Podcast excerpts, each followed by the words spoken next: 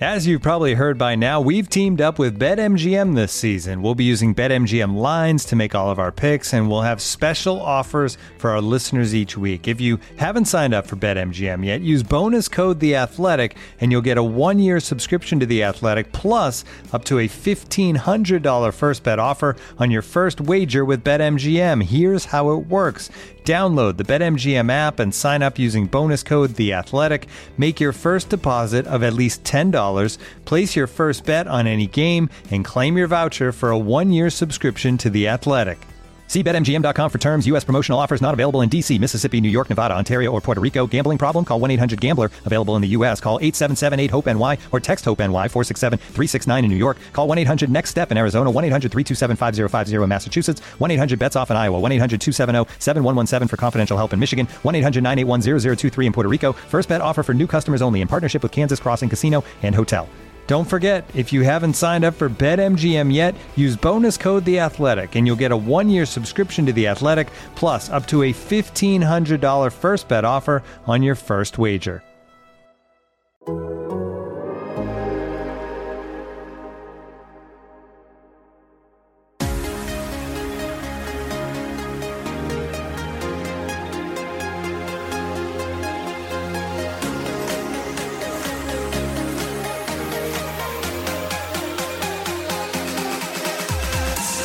Hello and welcome to the Athletic Soccer Show. My name is Mike Zimmerman, and today I am joined by the Athletics Jeff Rueter. Jeff, how you doing? Great. What's sleep anymore? I know I've said this on a couple of shows so far. If you listen to me on other radio stations, but seriously, what is sleep anymore, Mike? I, I, I don't think we know. I don't. I don't think we'll get that answer for a few more weeks anyway. But today, Jeff, we got you on the Athletic Soccer Show to kind of go over your most recent story, uh, the Greg Berhalter report card following the U.S. men's national team's three to one loss against the Netherlands in the round of 16.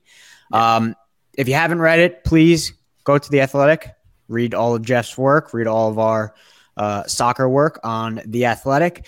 Let's start out with the first three group stage games. You had. Yeah uh, you had written report cards for the, each of those individual games. You gave a C uh, coaching grade for Berhalter against Wales, a B mm-hmm. plus mm-hmm. against England, and a B against Iran. What were some things that kind of brought you to those those decisions? Yeah, I, I mean, credit to Brooks Peck too for my editor, who's helped me a lot with. Uh, you know, this was this was an idea of um, in qualifying, I would put together something called the U.S. Fan Index, and so I would put out a survey. We would get you know over a thousand responses usually after each qualifying window to get a sense of how do you feel about this area of the field.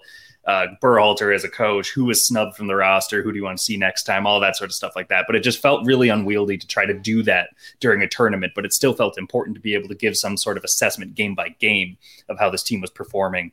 Um, and so the the report card looked in uh, it started as four categories. People took it way too seriously when we throw out vibes as a category, as if like I am assuming that's as important as a lineup decision for a coach. But it's fine. So we just scrapped it so that readers would focus on what was actually important, which was three main categories: his initial lineup and tactical decisions from the off.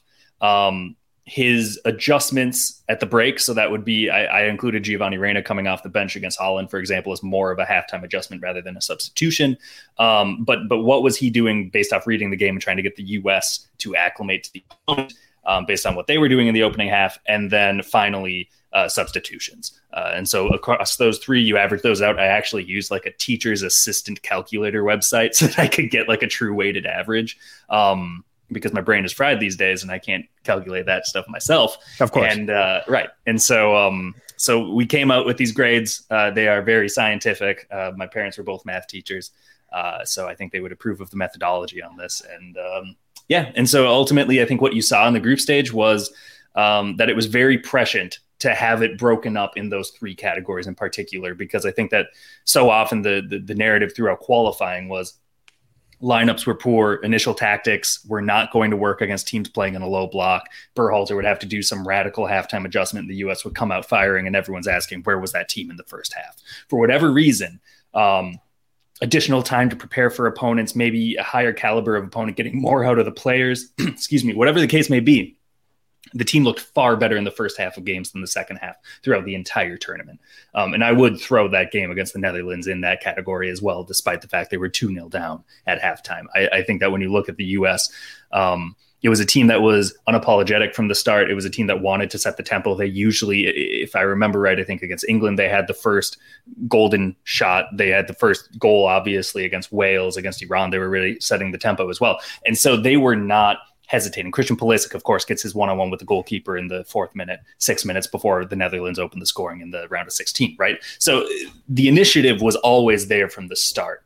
Um, conversely, then, it was a very conservative adjustment at halftime. It, it was never really trying to do something radical to uh, keep control of the game tactically. It was always sort of ceding to the opponent and saying what we're doing is working. Why mess with what's working? Why overhaul it? And that usually is what caught them unaware. It's um, an individual mistake from Walker Zimmerman on the penalty uh, with Gareth Bale, but he was put in a pretty unfavorable situation based on some other defensive miscues.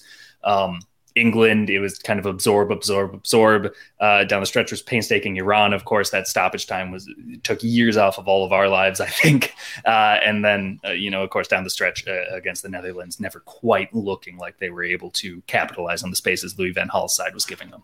Well, let, us go into, I guess, like you mentioned, the I guess more positive uh, grade for Greg Berhalter, and that's the first half of games. So your yeah. lineup and initial tactics against Holland. You've kind of broken it down into first impression and then lasting impression. Yeah. Um, you know, first impression, you had Jesus Ferreira in there at the number nine position, in there for an injured um, Josh Sargent. Red, red what did you, what did you make of Greg's decisions with that starting eleven against Holland?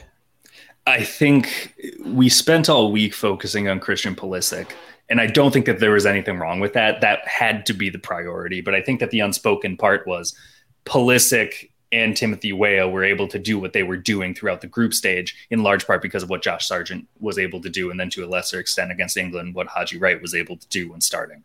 Um, I think his hold up work was essential to the way that Berhalter wanted to play with his striker leading the line and the wingers running off of him um, for the verticality. I think that his pressing was also very crucial to be able to force some opportunities. And, and so then, you know, when you threw in a Josh Sargent and then off the bench came Brendan Aaronson, um, it was a lot for opponents to deal with. And, and I think we saw that anytime the two of them were on the field together. So, uh, bringing in Jesus Ferreira, I understand Haji Wright had not impressed against England and certainly impressed even less coming off the bench against Iran. But ultimately, um, if you're giving a guy who went through most of the calendar year expecting to start, didn't play a single minute in the group stage, and then suddenly he comes in fresh to start the round of 16, either that player is going to be full of confidence, proven wrong, you know, F the coach, we're going to go do it myself and I'll show you what he was missing the whole time.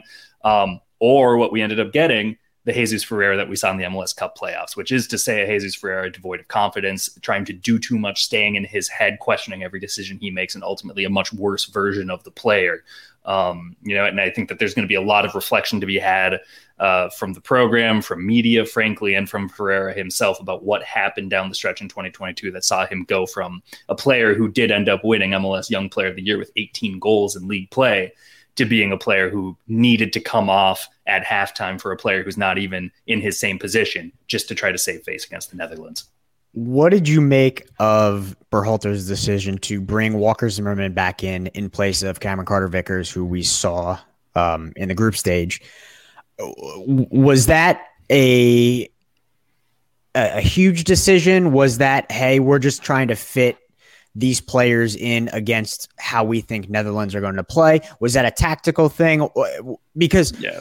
We we kind of assumed after Cameron Carter Vickers played against Iran, we we we thought, okay, maybe him and Tim Ream are going to be the duo moving forward. What mm-hmm. was the reasoning for Zimmerman back in? Yeah, I, I, think ultimately it was the aerial threat. I think Carter Vickers, he he is able to win a header, but I think he's much better muscling defenders off the ball and being able to kind of do that sort of matchup one on one work.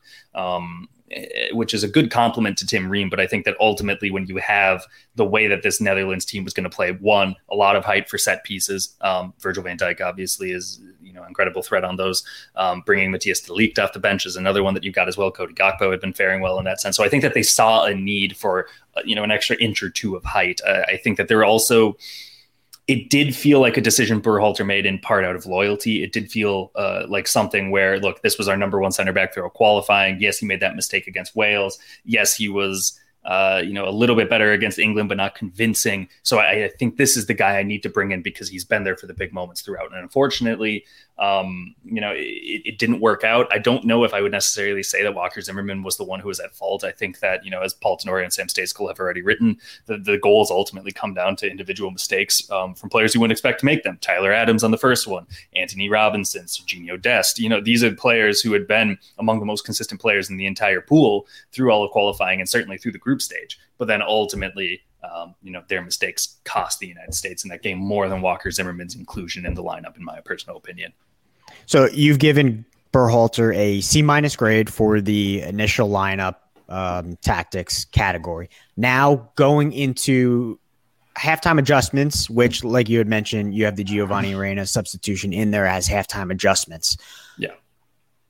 How did that substitution impact his grade, and how did it ultimately impact the second half, where the U.S. kind of knew they had to throw the kitchen sink out yeah. and and have to push forward. How did the Reyna substitution for Ferreira impact Berhalter's eventual grade?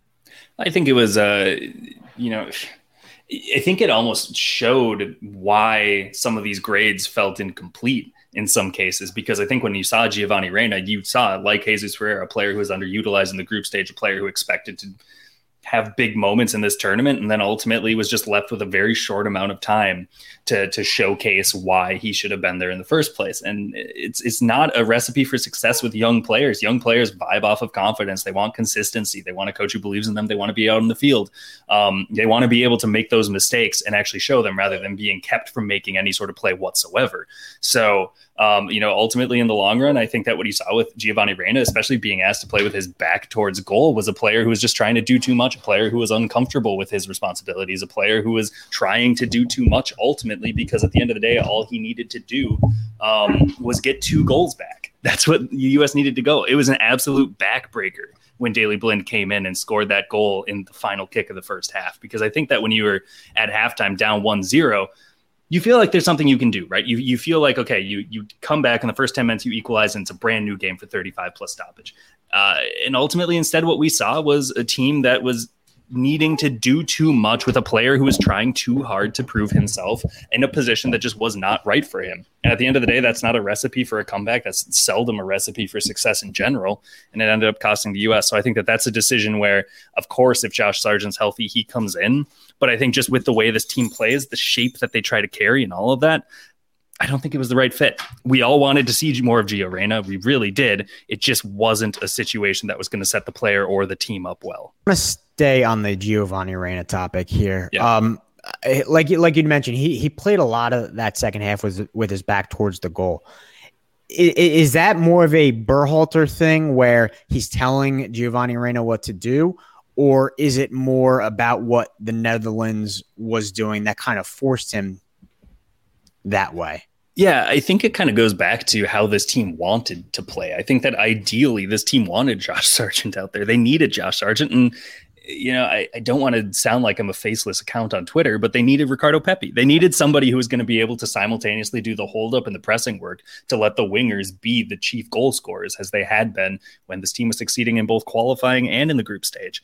Um, and so I think part of it was Gio, you're coming in, but we do still need someone who's going to be able to do a little bit of that work. Um, look, Giovanni Reyna at this point is not an elite goal scorer, so it isn't necessarily like he was, you know, being robbed of what he does best, or that he was being put in a situation that wasn't necessarily best. I think that if you look at a modern hold-up striker, their responsibilities actually do line up more with the kind of quintessential playmaker um, that we saw in the bygone decade uh, than we often give credit for. Look, they're still supposed to score goals, but I think that if, if you're going to let your wingers bear the brunt of this, I mean, look at Roberto Firmino, with Liverpool. And and you know when you have wingers like Luis Diaz, Mo Salah, Sadio Mane last year for past seasons, um, you know you're allowed to play with your back toward goal, and you're also allowed to get goals, but you're also expected to do a lot of that facilitation. You're looking for that ball. You're looking for that killer through ball over the back line. Once you get that ball, you're trying to get that, you know, saucy back heel that Firmino does especially well. And you would think that that's something that Giovanni Reyna could do.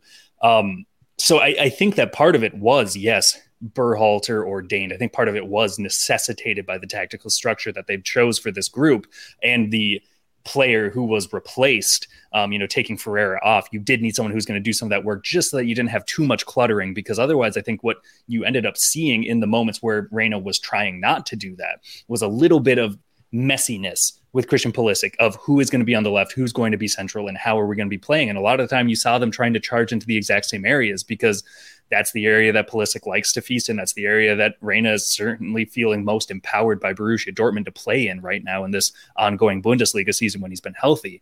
Um, and so I think it is a mix of, you know, some of it does fall on Giovanni Reyna for not being able to have that sort of um, mentality of, uh, you know, let, let's stay rigid to the tactical structure. But to, to in Giovanni Reyna's defense, he wasn't really put in a situation to truly succeed. It was going to take something pretty spectacular uh, for that setup for him to be playing with his back towards goal to really pan out like that. Um, they were looking for extra chance creation, and I think that the U.S. looked a lot better once Haji Wright got in there, just because they did have a little bit more of a coherent shape to them for once again. But yeah, ultimately, it, it did end up being a situation that um, it needed to happen. I don't know if there was a better player to bring in once Josh Sargent was injured and Pepi was left off the roster, but yeah, just didn't work out. And I think that there is some some blame to be shared by both the coach and the player in this one. So after the game, uh, Netherlands manager Louis Van Gaal came out and said the USA didn't adjust. Yeah, Pr- pretty much telling saying Berhalter didn't do anything different to to try and win the game. Essentially, yeah. If if, if you read between the lines, I, I see your grade as a D plus for that, and, and, I think most U.S. fans would agree. But but uh, not what could he could Berhalter have done better, but why is the grade so low? Well, you know, and I think that Van Gaal tried to soften that a little bit with the context around it, which which didn't get circulated as much. So, um, I mean, I think that the, the Cliff's Notes version of that comment basically is once you get to this level, you're not going to see coaches really making many adjustments because you only have so long with these players that you don't have a, a, playbook of five alternative tactics like you do with your club players who you've worked with all training camp and all all season long, right? Where you're able to say, okay, we're in this scenario, in this match scenario, we're down 2-0 if it's a club, let's say Greg Berhalter with the Columbus Crew or Hammarby in his past club career, um, you know, maybe he'd be able to come in and say, all right, what we're going to need to do is drop this player to this part of the midfield, and then this player steps into this role. But we've rehearsed this. You know what you're doing. Um, Van Gaal is saying that what, in the international level, once you get to a very good team, you you're so used to setting the tempo that you don't have those concession plans. I don't think it's necessarily a fault that those weren't readily available, especially in qualifying. Um, though you did see them, I would say, like, you know, that second half against Honduras where Pepi scored his two goals and, um, you know, a couple of other games as well where they really came out gunning after the break. I just think that there should have been something. I think when it was clear that this team didn't have an obvious striker, that they didn't have that number nine like Jozy Altidore, like Brian McBride, like Eric Wynalda, uh, Earnie Stewart, who was in past World Cup cycles, who were going to be able to just, you know, find a goal however it came about. It didn't have to be pretty. It didn't have to have team interplay. It wasn't necessarily going to be the same method of goal scoring every time, but they would be dependable to at least be in those chances. When they didn't have that player in the pool for this cycle, and it's currently looking, by the way, like they might not for the next cycle either, um, there needed to be a way to play without a true striker. Look, Spain got caught out today against Morocco because they didn't have a striker for this tournament, but you know they were still able to navigate a very tough group. Um, with some tactical adjustments by Luis Enrique. And I think that that's what you would want to see is you don't need to have five. You don't need to have a whole, you know, which finger are you holding up? How many times are you bouncing the ball to showcase whatever tactic, whatever the case is. It doesn't need to be that radical, but there did need to be something to find a way to um, get the most out of his team, uh, even when they were playing at a deficit without a true number nine. This episode is brought to you by Michelob Ultra, the official beer sponsor of the NBA. Want to get closer to the game than ever before? Michelob Ultra Courtside is giving fans the chance to win exclusive NBA prizes and experiences like official gear, courtside seats to an NBA game, and more. Head over to michelobultra.com slash courtside to learn more. Looking for an assist with your credit card, but can't get a hold of anyone? Luckily, with 24 7 US based live customer service from Discover, everyone has the option to talk to a real person anytime, day or night. Yep, you heard that right. You can talk to a real human in customer service at any time. Sounds like a real game changer if you ask us. Make the right call and get the service you deserve with Discover. Limitations apply. See terms at discover.com/slash credit card. Looking for an assist with your credit card but can't get a hold of anyone? Luckily, with 24 7 US based live customer service from Discover, everyone has the option to talk to a real person anytime, day or night. Yep, you heard it right. You can talk to a real human in customer service anytime. Sounds like a real game changer, if you ask me. Make the right call and get the service you deserve with Discover. Limitations apply. See terms at discover.com slash credit card. And now, two pigeons bemoaning the fact you can stream DirecTV satellite free. You see this? A family watching baseball on DirecTV with no satellite dish in sight. Let's heckle them. You call that changing the channel? Choke up on the remote, buddy. I hope getting all these games on DirecTV makes up for your mother not pre-chewing your sunflower seeds. DirecTV has the most MLB games. Visit DirecTV.com. Claim based on total games offered on national and regional sports networks with choice package or higher. Availability of RSNs varies by zip code and package. High-speed internet service required. Terms and restrictions apply. So you, you have your substitutions grade as a B minus. You know, you mentioned that you like DeAndre Yedlin in there over Mm-hmm. Shaq Moore. He looked a little more comfortable. You enjoyed seeing Reyna and Aaronson on the pitch at the same time. So it, it seems that Greg Berhalter made the right substitutions, just didn't put those substitutes in the right position to succeed. Yeah, am I am I correct in that it's No, that, that seems fair. And I think that sometimes it's just simple player combinations where we hadn't really seen uh, a tactical setup where you had Giovanni Reyna, Brendan Aaronson, and Christian Pulisic and Timothy Weah on the field at the same time. And so, you know, it's a lot of talent. And I think that we're in this era of FIFA right now, the video game, right? Where you look at Ultimate Team and you say, well, they're on the same national team and they're all playing in a top five league in Europe. So they're all going to be really good, right? But it just cohesively doesn't work like that. And so there was a lot of trying to figure out, like I said, with Reyna and Pulisic, who's going to be in what spot. It's uh, Aaronson coming in as a midfielder and then saying, okay, where does this ball need to go? Who makes what run? And it's just not as fluid, as cohesive as it is on a club side. And it isn't as cohesive when they aren't starters. Um, when you're bringing Reyna and Aaronson in off the bench, they're not going to have that same sort of verve and that same interplay to understand this is what Timothy Weah is thriving with in Qatar right now we've seen it, but we haven't executed it. So, um, you know, part of it is combination based, part of it is just the players who are available.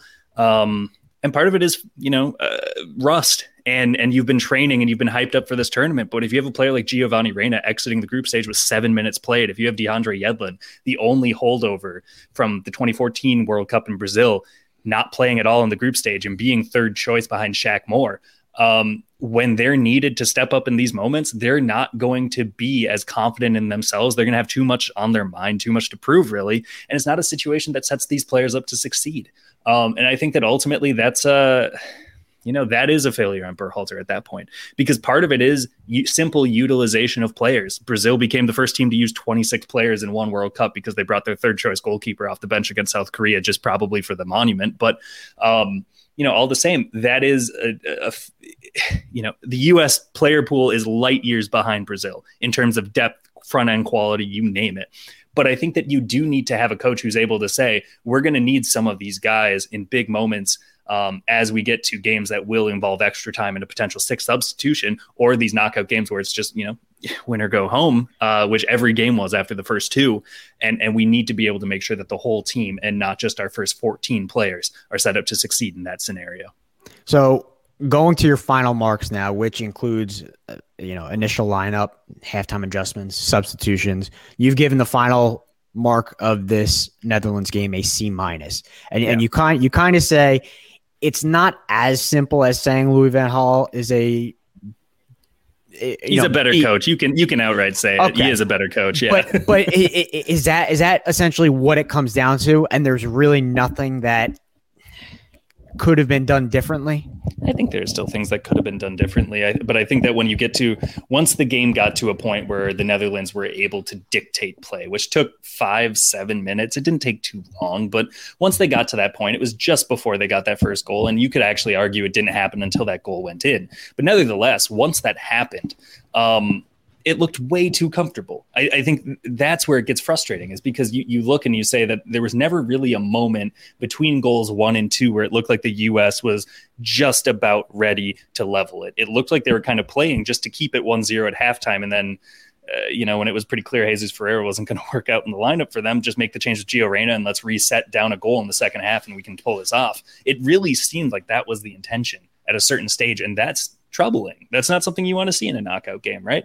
And so I think that so much of this, you know, it, it, still is a C minus, which isn't a D range. It isn't an F, which implies that there is some quality there. And I think that by C, and large, C, the lineup was C's right. By degrees, and large, the Jeff. tactics at the start of every single game were what needed to be done, but it wasn't identifying these weaknesses. And I think that's what I keep coming back to is that in particular, in the group stage against England and Iran, one area that the U.S. really thrived in was overloading the wide channels and being able to throw Weston McKennie on the left or the right, depending on the matchup, to um, get an extra outlet and basically force facilitation, move the midfield in a way from the center of the park to either wing, which is taking the space that's given to you. And the Netherlands were not apologizing for crowding the central channel with three center backs and three midfielders. They were daring the US to take those wide channels and they just didn't do it, even though they'd shown that they could in this tournament. And so it's it's that the players were there in the right spots for the most part. Again, a couple that were a little bit off Giovanni Reyna in the second half, especially.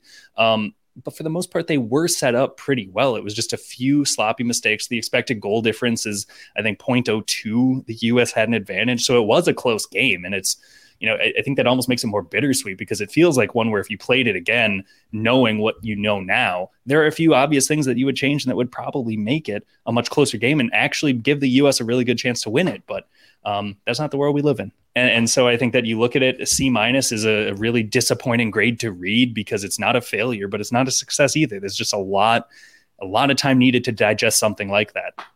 Well, it's a good thing we had that end of term reflection from you, uh, where you have given Berhalter a C grade.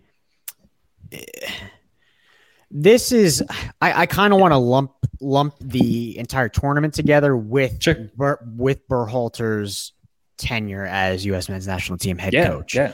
Is w- would you agree that his C grade in the tournament is all would also reflect his his tenure? W- would you essentially, or would you grade the World Cup on a different scale than you know f- since uh, 29 since 2018 when he took over? Yeah, I man, it's it's a fascinating question. Um, because I think that so often when we look at an international manager, like, yes, if you're in Europe, if you're in South America, you might also look at the Euros, you might look at Copa America. But, you know, with the US, you're not looking at Gold Cups. You know, you're not measuring it off of how you fare in the Nations League. Yes, it's good to beat Mexico three times in a calendar year. That's an undoubted success. And I think that that's something that also is going to bring Berhalter's legacy to a slightly higher standing once the dust settles a little bit and people are a little more comfortable praising the guy. Um, but I think that when you look at, when you look at the whole tournament, um, or sorry, when you look at his whole tenure, of course the World Cup is going to be the final test. Of course, it's going to be the thing that carries the most of his grade and his overall value to the program. But I think that it does gloss over some really crucial things that he was able to do. One, he was able to bring in so many young players who I think that a lot of other coaches historically, I don't know if you know, a Jurgen Klinsmann would have trusted that many young players. A Bob Bradley, a Bruce Arena certainly wouldn't have. So I think that that is something where more than his predecessors, he was able to move the program forward and set them on this sort of youth revolution, this hopeful progression that hasn't really been the case. And part of it is a talent deficit. We talk about the lost generation so often, the players born from like 88 to 93 ish. But um, you know, bringing in more of those young players, that will only set the U.S. up well moving forward. And so that is something that Berhalter did well. I think his recruitment of dual nationals is second to none in program history, and I'm including Jurgen Klinsmann because I think that Klinsmann was so hyper focused on German American players, right? And and you saw that with the John Brooks, the Jermaine Joneses, the um, Fabian Johnsons, who were stepping into crucial roles because they weren't getting a run out with the Mannschaft. But you know, Yunus Musah is a player that Gareth Southgate is still ruining, and they're in probably the most talented generation of English players yet. Um, you know, getting uh, getting Gaga Slonina set up to be the goalkeeper of the future already. That's a success. Getting a, a few other crucial, crucial players. Um, Serginho Dest, I believe that that final saga actually concluded during the Berhalter era, if I remember right. So, um, yeah, there's there's a few other things that he does deserve more credit for than he's been getting. Um, but I think ultimately, yeah, the World Cup is going to be the biggest part of his grade because this is the one major, major, major tournament that the US plays every four year, for better or for worse. So, you know, I think that using the additional stuff that he's done, that program building, that verticality, that kind of reestablishing a culture, I think I would bump him up to something of a B range. Um, but yeah, I think that that World Cup performance left a lot to be desired despite him controlling a lot of the variables you would hope to. Uh, he did progress as a coach as well. I think that his initial tactics were much less naive once he got to the World Cup, and I think that that's something that'll serve him well moving forward. Um, I don't think his stock necessarily dropped for having taken the job. I think it did actually, you know, his his reputation increased globally, and so I think he'll have a much better chance of going to MLS than he would have if he'd stay with the Columbus Crew or if he'd, you know, 2018. Let's say he he jumps over and takes over the Galaxy, for example, um, the club that he retired with, of course, after winning two MLS Cups. Um, you know, I think that that would have not done as much for his career as this post and his output in this job have allowed him to, most likely. Um, but yeah, it, it's hard for me to go anywhere above a B at this point, just given the way that there was just a couple of roster decisions and a couple of tactical changes or in in you know indecisions mid game that ended up really haunting the U.S. and Qatar. Now I'm going to put you on the spot here, and and and we'll wrap up with this. In terms of the U.S. men's national team program, right? Yeah. And and everything you've seen from Berhalter these past three years, four years actually. Doing the math yeah, in my head. A lifetime. I, I what is time anymore? By the way, I don't what day have, of the week is it? I don't parent, know anymore. My parents aren't math teachers like yours, so I, it takes me time to process these things. Um, is from what you've seen from Berhalter, does he deserve a second cycle, or are you under the belief that each cycle should be a different manager? Things can't be the same. You have to continue to change and evolve.